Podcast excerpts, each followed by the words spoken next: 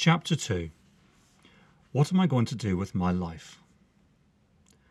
My introduction to uniformed life in a disciplined service was not an encouraging one, and was certainly not something that set the scene for a long and generally enjoyable career in the British Police Service.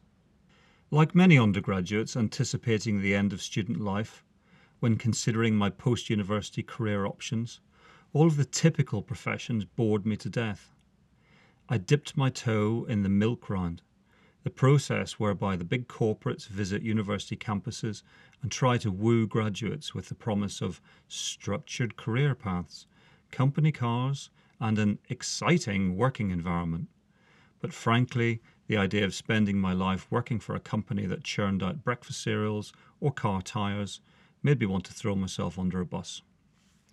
No, business life definitely was not for me. I was and still am an outdoor type and someone who thrives on uncertainty. I don't enjoy routine, and I'm never happier than when I'm out in the fresh air, ideally being a bit lost and having no idea when I'm going to get home or how I'm going to get there. Therefore, the army seemed like a good choice, and after doing a bit of homework, I decided I wanted to be a British Army officer, ideally in an infantry regiment. In the army, I could get my outdoor fix, and in the best traditions of the British officer class, I could get every other poor bastard under my command lost outdoors too. And so it was that I found myself suited and booted one morning walking to the Army Careers Office in Birmingham city centre to have an interview with a colonel from the Irish Guards, which was my regiment of choice. Arriving promptly at 8:45 a.m. from my interview at 9, I introduced myself to a burly, ginger haired, uniformed sergeant on the reception desk. He seemed an amiable sort of chap, and he apologetically advised me that the colonel hadn't arrived yet and that he wouldn't be there until 10 a.m. He was then joined by an equally burly sergeant who had overheard the exchange, who also suggested that I was too early and needed to come back later that morning. The ginger-haired one suggested that I go and get myself a cup of coffee and come back at 9:45 a.m. At which point the colonel would have arrived and I could have my interview. Therefore, I did as he suggested and wandered off to what was then, back in the 1980s, the thoroughly depressing Palisades shopping centre and what is now the swanky Grand Central. I bought a newspaper and sat down with a cup of coffee to pass the time. Before telling the next part of the story, it's important to point out that throughout the course of my life, my timekeeping has generally been spot on. Lateness in others has always been one of my bugbears, and in the vast majority of occasions, if I say I will be somewhere at a particular time, I will definitely be there. There are other personal shortcomings that I'm very aware of, but bad timekeeping is not one of them. Finishing my coffee, I started wandering back towards the Army Careers Office in New Street and walked through the door at exactly 9:45 a.m. as directed. The same burly, ginger-haired sergeant was on the desk, and the exchange went something like this: "Hello, has the colonel arrived yet?" "Sorry, what do you mean?" "The colonel, from my interview. You said he hadn't arrived yet, and that I should go and have a coffee and come back in an hour." Sorry, mate, I've no idea what you're on about. Feeling thoroughly confused by this point, I said, I came here for my interview at 8.45 with Colonel Jones, and you told me to go away and have a cup, cup of coffee because he wasn't here yet. The ginger sergeant then called behind him into an office and the second sergeant emerged. This bloke says he came here at 8.45 for an interview. Do you know anything about that? The ginger sergeant said. No, never seen him before. What did you say your name was, mate? inquired the second sergeant. Feeling completely baffled and starting to get annoyed, I said, I told you what my name was earlier. It's Ian Donnelly. Ian Donnelly? said the ginger sergeant. You should have been here an hour ago for your interview. The colonel's upstairs and he's been waiting for you for over an hour and he's not best pleased. By this time, my head was properly spinning. I stood there in front of these two clowns in my new suit, and the penny suddenly dropped that they'd completely stitched me up. Quickly climbing the stairs, I then knocked on the door of the interview room. A gruff voice from within bade me enter, and I walked in to find a middle aged senior officer sat behind a desk. He didn't look happy. I introduced myself and said, Listen, Colonel, before we start, can I just apologise for being late?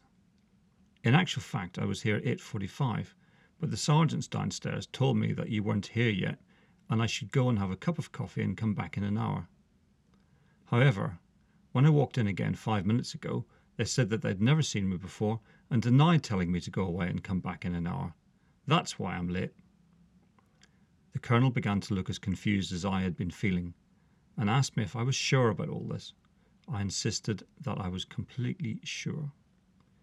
He picked up the phone on the desk, dialed a number, and then said, Sergeant, can you please come up to the office?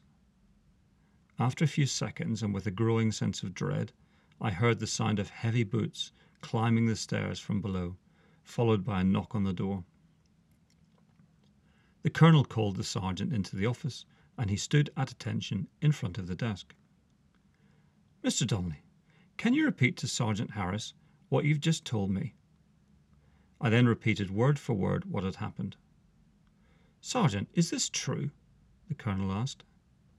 Sir, this man walked into the office downstairs ten minutes ago, and as God is my witness, prior to that I'd never set eyes on him before.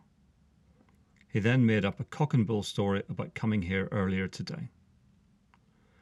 Well, Mr. Donnelly, said the Colonel, what have you got to say to that? That's not true, and he knows it, I blurted out angrily. Mr. Donnelly, are you trying to suggest that one of my longest serving NCOs is a liar? I looked at the sergeant square in the eye. He glared back at me defiantly. Yes, I am. The colonel was now looking thoroughly irritated by the whole thing. Sergeant, you can go now, he said. This is most irregular, and frankly, I don't know what to make of it. At this, the sergeant spun on his heel and left the room, leaving me alone again with the colonel. He told me to take a seat and suggested that we get on with the interview. But of course, by this time I was fuming. My head was spinning, and I was so angry that my voice was actually shaking. I could feel my eyes beginning to burn and was suddenly terrified that I would start blubbing. Pulling myself together, I answered the first couple of questions as if in a daze. Then, on a sudden impulse, I stood up and said, I'm sorry, I don't think I want to be in the army after all. I can't believe what's just happened, and to be honest, if that's what I can expect in the future, then I'm not interested. The Colonel made a half hearted attempt to persuade me to carry on with the interview, but I think he could see that my head was gone, and I was never going to be able to give a fair account of myself. I walked out of the room and down the stairs. Both sergeants were standing behind the desk, smirking at me. I said to them, almost in tears of rage, What a pair of arseholes you both are, you bastards. At this, the ginger sergeant's face darkened. What did you call me? he shouted. I called them both bastards again as I walked out into the street. At this point, the ginger sergeant literally vaulted over the counter and came after me at a run. At the time, I was strong but skinny, weighing about 11 stone dripping wet. My potential assailant was the same height but about 15 stone of solid muscle. I therefore made the sensible decision to make a tactical withdrawal, legging it away from him up New Street in my suit and slippy, leather soled shoes. Being a runner, I pulled away from him fairly easily after about 50 yards, despite my slippy shoes. He stopped running and watched my escape. At a safe distance, I turned around and standing in the middle of New Street in Birmingham in broad daylight, I gave him the middle finger. I could see him laughing as he turned and walked back towards the army recruiting office. Sometimes I tell people that I had the shortest career in British military history, but in truth, I never even got off the starting blocks. I can laugh about that incident now, but at the time and for a long time afterwards, I was really pissed off about it. It was outrageous that those idiots had stitched me up like that and many times afterwards I asked myself why they did what they did. Could it have been because my surname is Donnelly and because I came from Northern Ireland? After all, this was 1988 and the height of the Troubles.